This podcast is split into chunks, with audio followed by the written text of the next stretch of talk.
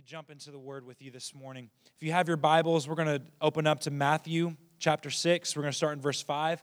Um, you're all very familiar with this passage, at least I hope you are, because we talk about it a lot. Um, we've been talking a little bit about devotion. Last week, uh, Amber and I kind of tag teamed a little bit and, uh, and talked about devotion, just, just kind of had an open dialogue about what devotion looks like, how to approach devotion with the revelation of beloved identity with the revelation that before you ever step into the secret place, before you ever crack open your Bible, you're already loved uh, by the Father in a way that you can't even imagine.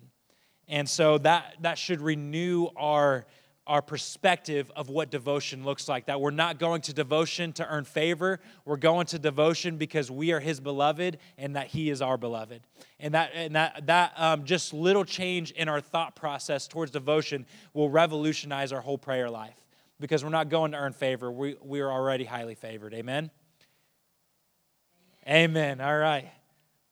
All right. So let's jump into this verse in Matthew 6. We're going to talk again about devotion, but I want to talk to you this morning about the open reward of devotion. What is the open reward of devotion? So, uh, Jesus is here talking to the disciples um, in this passage, and, uh, and this is what he says here Matthew 6, verse 5. It says, And when you pray, you shall not be like the hypocrites, for they love to pray standing in the synagogues and on the corners of the streets, that they may be seen by men.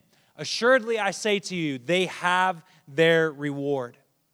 The next verse.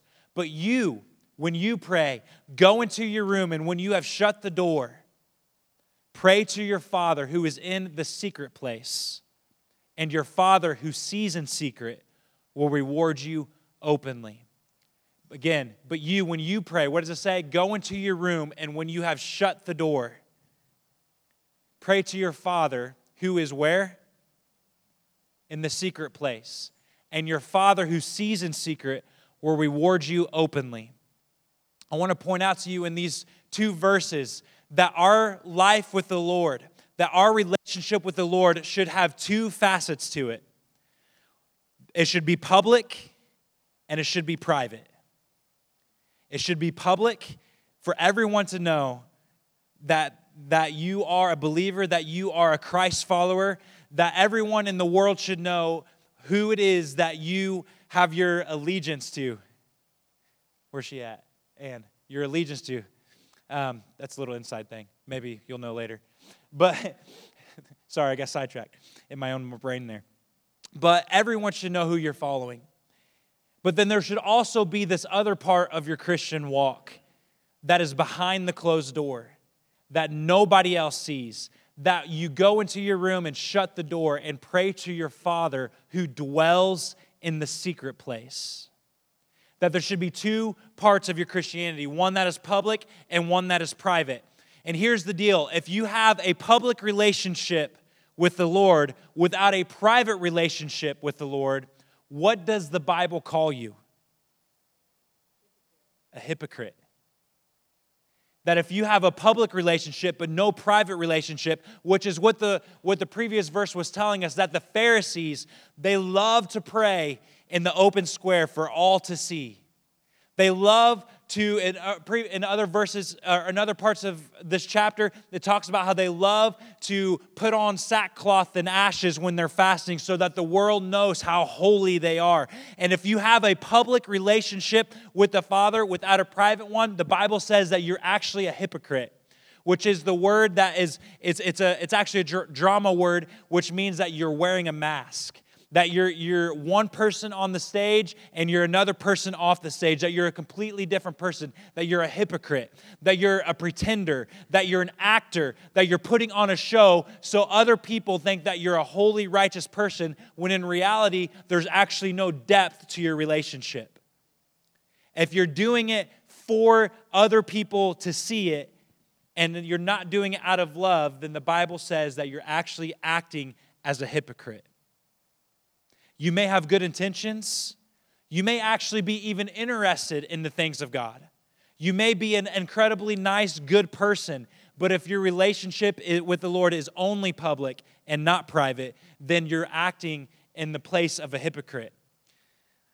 I've got good news this morning, I promise, but we're going to start off a little heavy.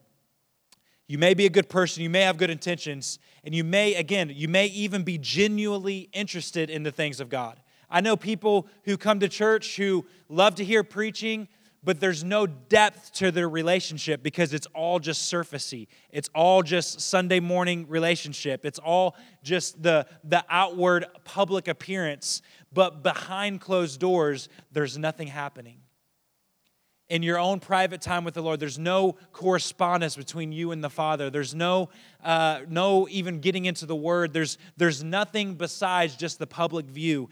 And, and even if you have good intentions and you actually are interested in things of God, without that private relationship, you're acting in the place of a hypocrite. Amen?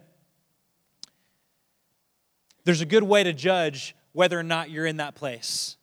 And, and the, the way that I, I tend to view or I kind of just assess myself is, is I look at my relationship with the Father and I think if this was what my marriage looked like, would I be in a healthy, strong marriage?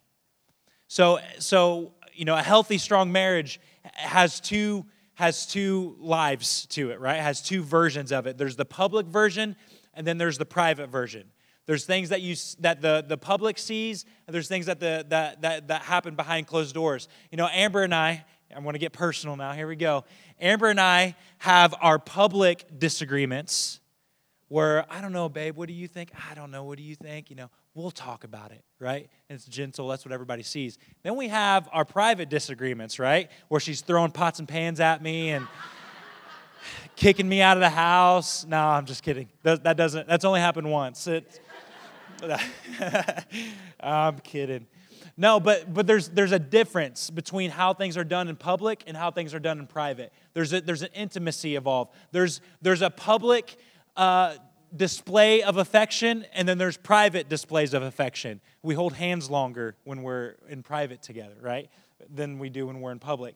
No, but but there's a difference in how we act when we're together in public and when we're together in private. And there, there's this twofold relationship. There's, there's inside jokes that we have that nobody else understands. There's, there's that intimacy. Um, that there's the private relationship and then there's the public relationship where everybody sees and, and that's the ingredients for a strong healthy vibrant marriage is that you have a private relationship with one another where it's just you two and nobody else. Amen?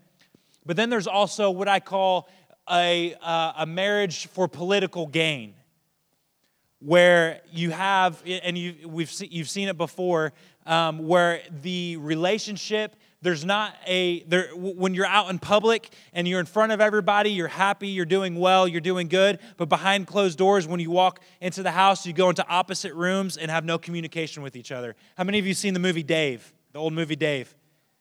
Yeah. Man, you all need to watch more movies. You know, yeah. The movie Dave, he's the president of the United States. I won't go into all the details of what the movie's about because I failed at that last time I tried to do that. But he's the president of the United States, and there's a, a scene where him and his wife are out greeting people and they're they're holding hands and they're kissing each other and in the public eye but as soon as they walk through the doors of the white house she goes down one hall he goes down another hall and it's all just a big publicity stunt to earn favor with the people that are seeing it in public. And, and some people's relationship with the Lord is exactly like that. That out in the public, you love the Lord, you're worshiping God, you're doing all the right things, but behind closed doors, He goes in one room and you go in another room. And it's, it's this, it's a political gain relationship. And there's no private life, there's no intimacy behind closed doors. And, and, again, the Bible says that if you're leading that type of devotion, if you're leading that type of Christianity, then you're not leading the Christianity of the Bible. You're leading the Christianity of a hypocrite. That there has to be this twofold thing that a genuine relationship, a genuine relationship with the Lord is birth not out of the public, not within the public view, but within the private view of the secret place. Amen. Amen. So that's what a devotion life should look like. It should be twofold. It should be public and it should be private. And if you have the pri- public life without the private life, then you're leading a life of hypocrisy. So let's let's begin to move on. Here here's the good news. When, when you go into devotion, let me let me make this statement before we talk about the reward. that just like I talked about last week, our motivation for devotion is not to earn favor, it's not to earn the reward that I'm going to talk about here in a moment. Our motivation for devotion is simply what it says there in Matthew 6 6 that we go to the secret place simply because that's where He is. That our motivation for devotion is not to earn a reward and it's not to gain favor. Our motivation for devotion is to be with the Father and, and to lavish our love upon Him and for Him to lavish His love upon us. And that is the purpose of devotion. But here is the good news and what I want to talk with you about this morning that the Bible says in Hebrews chapter 11, verse, says, eh, verse 6, it says that He is a rewarder for those who diligently seek Him. That even though our motivation isn't the reward, the good Father that we have is a rewarder of those who diligently seek Him. That the Bible says in Matthew, again, in Matthew 6 6, it says that He rewards us openly. That our relationship with Him in private actually has an open, public reward to it. So the question then is what is the reward? What is the open reward for those who diligently seek Him? What is the thing that the Father rewards us with when we set our hearts and our gaze upon Him with all of our hearts? What is it that He rewards us with? I believe, honestly, I believe that there could be several answers to this question. And when I began studying it, and when I began looking through the scripture, trying to understand what he means by open reward, I found several things that it could be. One thing it could be, and one thing that it is, I, I shouldn't say could be, that uh, this is one of the rewards, is that that sin no longer entices us. That when we spend quality, good, long time in the in the secret place that sin actually becomes less attractive to us. And let me prove it to you in the bible. In First john chapter 3 i believe First john chapter 3 verse 5 and 6 it says and you know without a doubt that jesus was revealed to revealed to eradicate sins and there is no sin in him.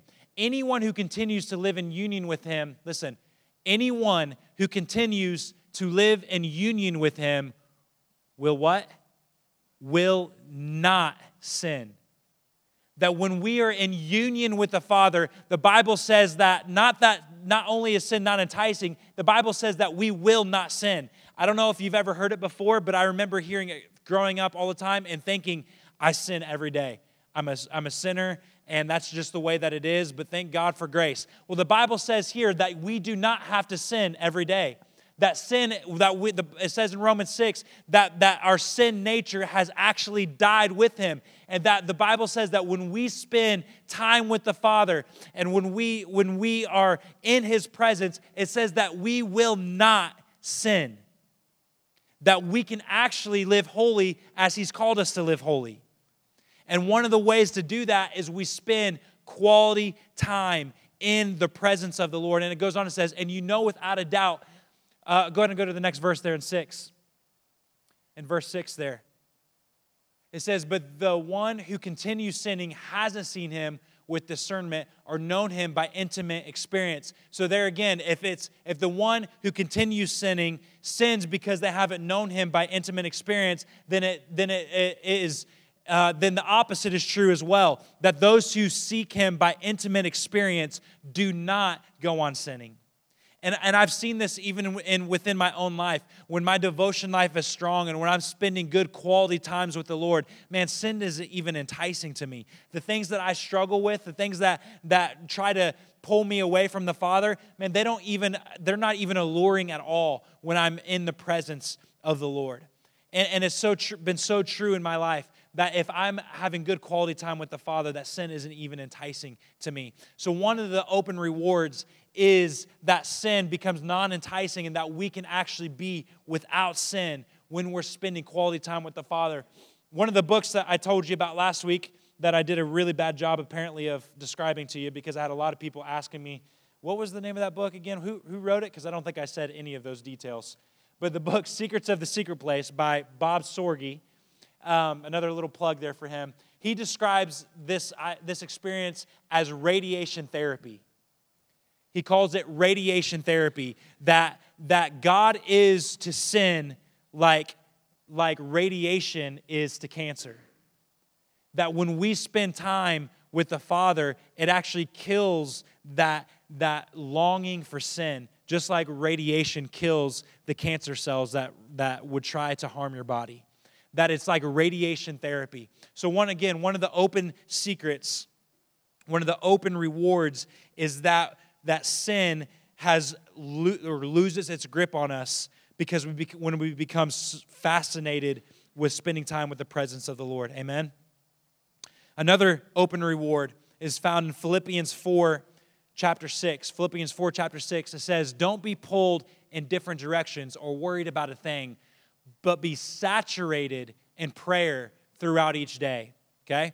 That's the key verse there. Be saturated in prayer throughout each day, offering your faith filled requests before God with overflowing gratitude. So what, then the verse goes on to tells us what the benefit of that is that when you saturate yourself in prayer uh, throughout each day, it says, tell him every detail of your life. Then verse verses seven says, then God's wonderful peace that transcends human understanding will make the answers known to you through Jesus Christ.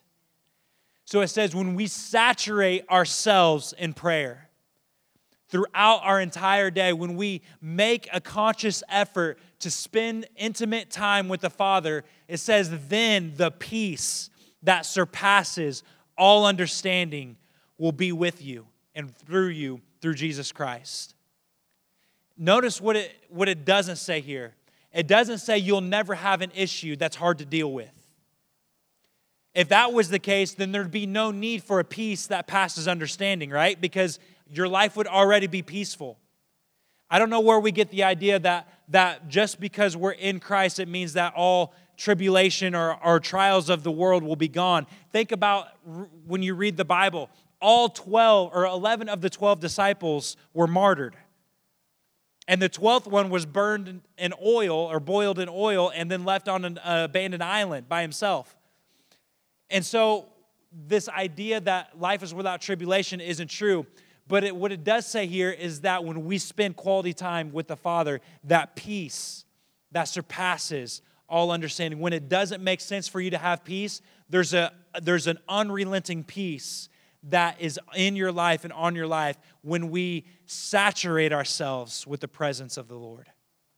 When we spend good quality time in the presence of the Lord, there's a peace that passes all understanding. And there's many of you in this room who know exactly what I'm talking about. That you've been in times that have been extremely difficult, but there was a peace there that didn't make sense. There's a peace there that, that even other people noticed was there and didn't understand it.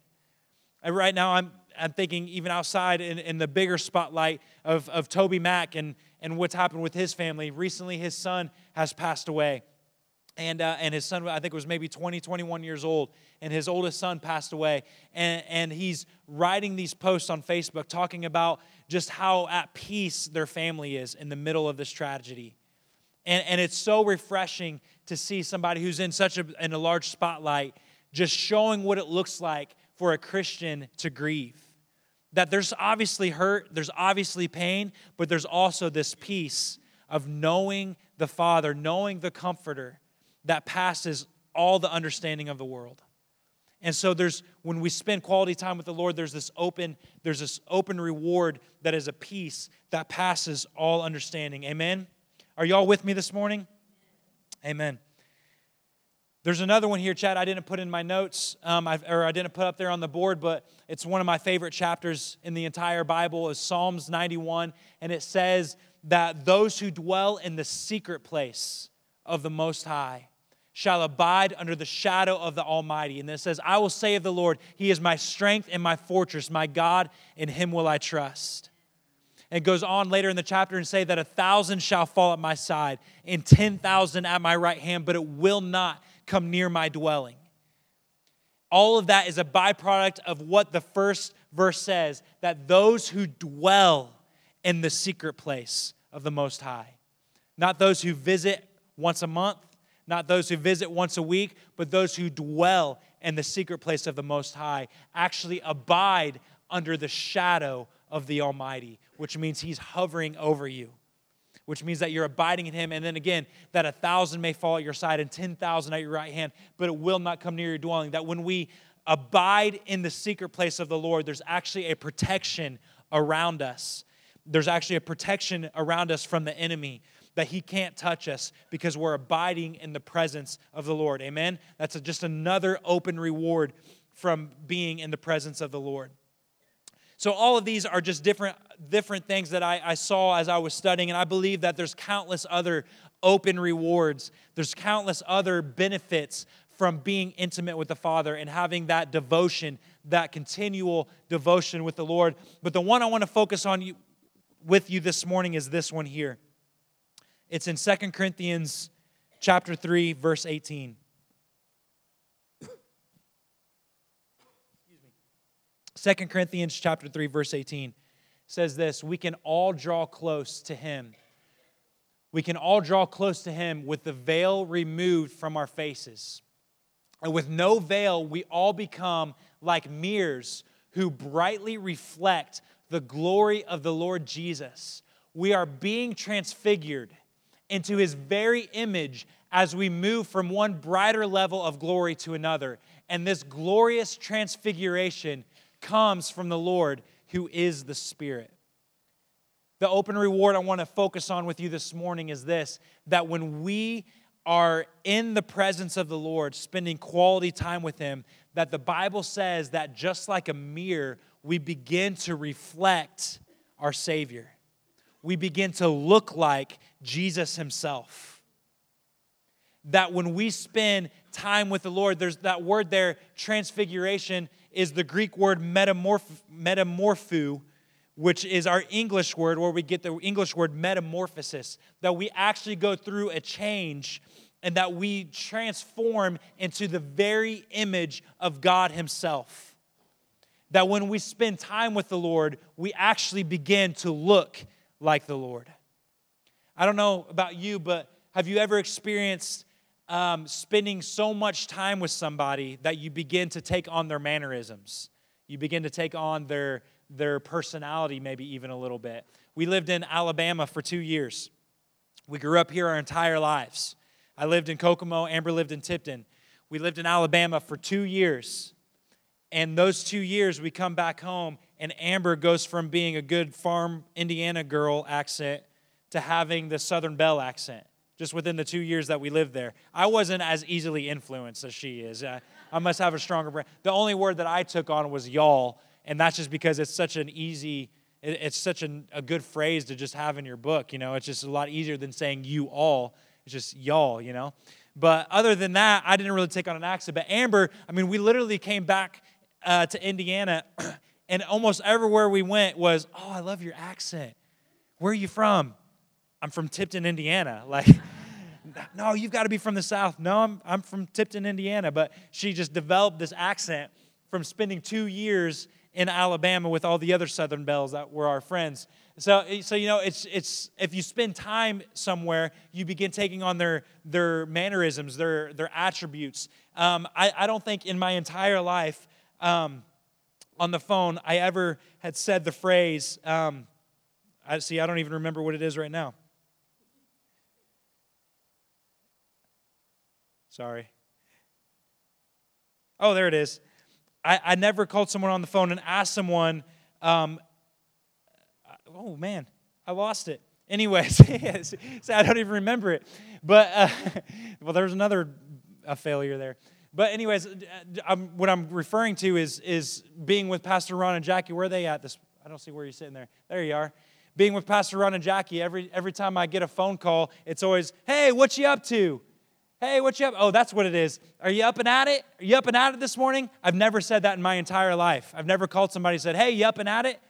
But spending time with Ron and Jackie, I find myself now on the phone going, hey, you up and at it this morning? Never said that my entire life, but after spending time with Pastor Ron, and it's just like when you spend time with people, you begin to inherit their qualities and inherit their mannerisms and, and just the different things. And it's the same thing was what it's saying here at the Father that when we spend quality time with the Lord, quality time with the Father, that we begin to inherit his mannerisms. We begin to inherit what he looks like. We begin uh, looking more and more like Jesus. Amen? We can see this in Acts chapter 4. Go ahead and flip there, Acts chapter 4, just to give you a little context of what's happening here. This is after that, after um, Peter and John healed the man at the gate called Beautiful. And so they just got done going through that and healed the man at the gate called Beautiful. They just preached this message to, I think it was like 3,000 people were getting saved, and the Sadducees were mad about it, of course, because that's what they do in the Bible. They just get mad. And so the Sadducees were mad about it, and they pull, they arrest Peter and John and pull them into the synagogue, synagogue and begin questioning them. And this is what the council says after spending some time with Peter and John. It says the council members were astonished as they witnessed the bold courage of Peter and John, especially when they discovered that they were just ordinary men who had never had religious training. So they realized two things about these guys. They realized, first off, that these men were uneducated, that they didn't have any formal education within the synagogue um, in, in training with the, with the role or with the word. But then it says, then they began to understand the effect Jesus had on them simply by spending time with him. That the two things they realize is that they were uneducated, but they also begin to realize hey, this guy, these guys look familiar. These guys look like somebody else who was pulling people up from, from being lame or pulling people, raising people up or healing people this people or these two guys look like somebody else, and they begin to realize that just by spending time with Jesus, they began looking and acting like Jesus. They go and go to, I think there's a verse 14 there. Go to verse 14. It says, Standing there with them was the healed man, and there was nothing further they could say. I love that verse because they can argue all day long religion, they can argue all day long about the law, but they could not argue the fact that the man was lame and now he wasn't. They couldn't argue the fact that the man was lame and now he wasn't. It says there's nothing further they can say. That when we spend good quality time with the Father, we begin acting like Jesus. He begins rubbing off, rubbing off on us, and we begin looking like him. Amen? This this reminds me when I was studying of a dream that I had. It's been a couple years ago now. Um, but I had this dream that as soon as I woke up from the dream, you, you know those, those dreams that you have that you know were from the Lord, like there's no question. You have some dreams that you know are obviously not from the Lord, and then you have some that you know who that were. I've, I've only had in my lifetime maybe a handful of dreams that I knew for sure were from the Lord. The other dreams were are usually me like being a Navy SEAL or something cool like that. But this, and those I, I guess aren't from the Lord, unless the Lord's telling me I should have been a Navy SEAL. I don't know. But, um, but this one I know for sure was from the Lord. And, and what happened in this dream was this we, Amber and I, um, went to visit the Ramp in Hamilton where Amber and I went to ministry school. And we walked into the sanctuary in this dream. We walked into the sanctuary, and um, nothing formal was going on. There was a lot of people there, and they were all just kind of messing around and, and, and kind of joking around, having fun. And it was just real lighthearted, real, uh, real lighthearted atmosphere. Nothing serious going on. There was no service or anything. Everybody was just kind of messing around, having fun. And so we get there, we walk into the room, and when we walk in, we see Samuel Bentley, who, uh, another plug once again, since I did a bad job last time, wrote this book, Simple Devotion. Um, is by Michael Wood and Samuel Bentley. Uh, we walked in and we saw Samuel Bentley standing there.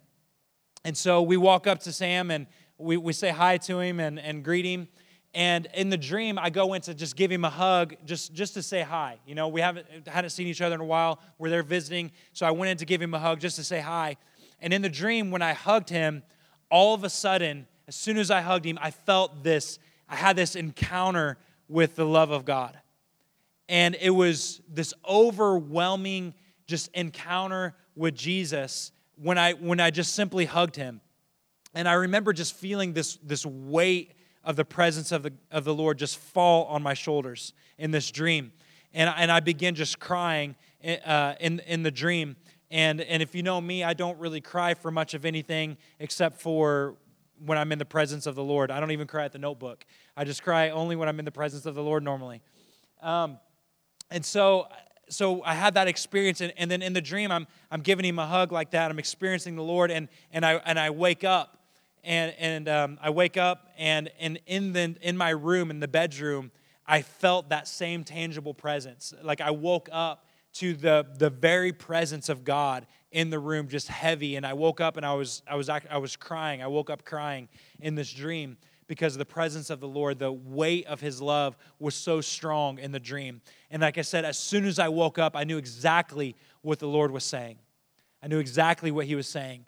Because to me, Sam is, is, is a friend, but more than that, Sam to me represents a life of devotion not only because he wrote this book, Simple Devotion, but also because while we were there at the ramp, I remember about Sam that Sam had this daily routine with the Father where every morning he woke up, he had a set time where he would go and spend time with the Lord every morning. And, I, and, and when we were there, I remember him telling us that he hadn't missed a morning in, I don't remember, several years where he has spent quality time with the Lord every morning in devotion. And what the Lord was saying to me was, was that in devotion, you can actually carry the anointing of the Holy Spirit wherever you go.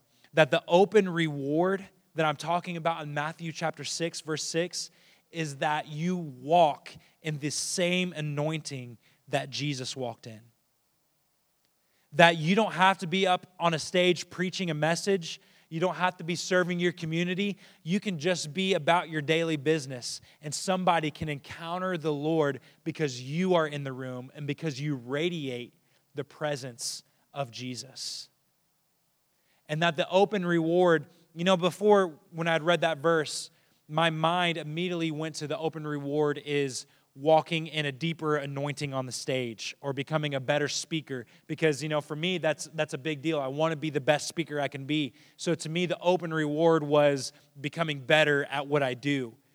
And when i had that dream the lord erased all of that and said it's not about the microphone it's not about the stage it's about le- leading an everyday life so enthralled in the presence of the lord and so exposed to the presence of the Lord that when you are out in public, other people can feel the presence of the Lord coming off of you.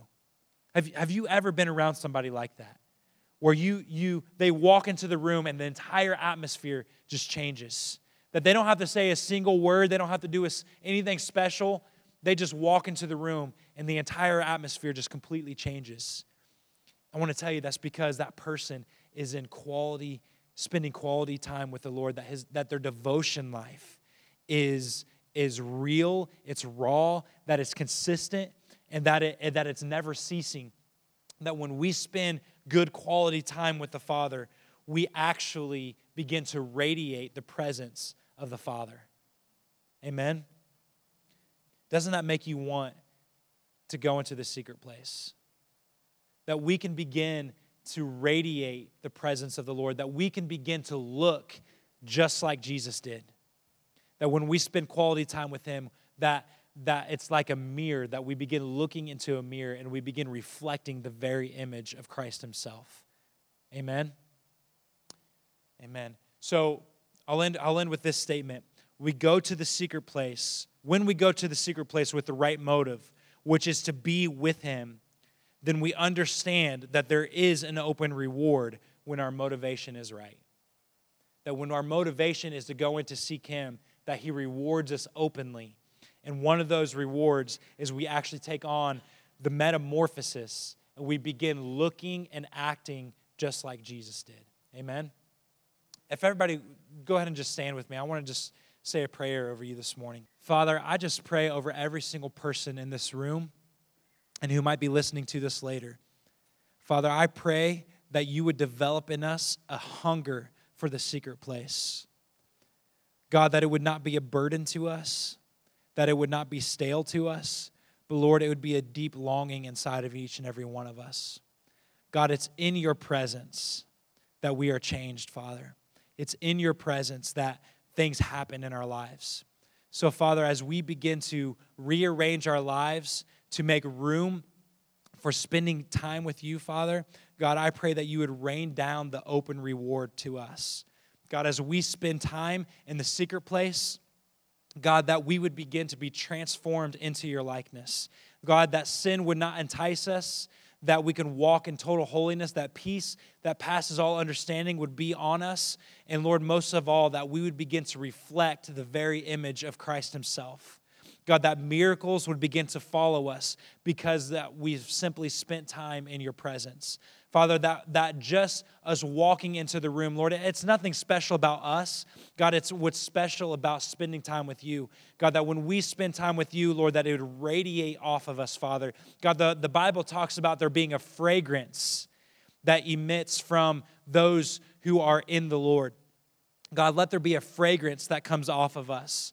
Lord, that people can sense and people can, can, um, can, can sense when we're around them, Father. God, that they would feel the overwhelming uh, power of your love, God, that when we walk into the room, that they would have an encounter with the God who loves them more than they could ever imagine. Father, I again just once again pray for each and every person to have a hunger for the secret place. And as we begin to make room for that, Lord, that you would answer, God, answer our, our obedience Lord, with, with just an overwhelming encounter in your presence. God, we love you so much. And I thank you again, Lord, that you are a good father who rewards us openly. And we love you so much, Lord, in Jesus' name.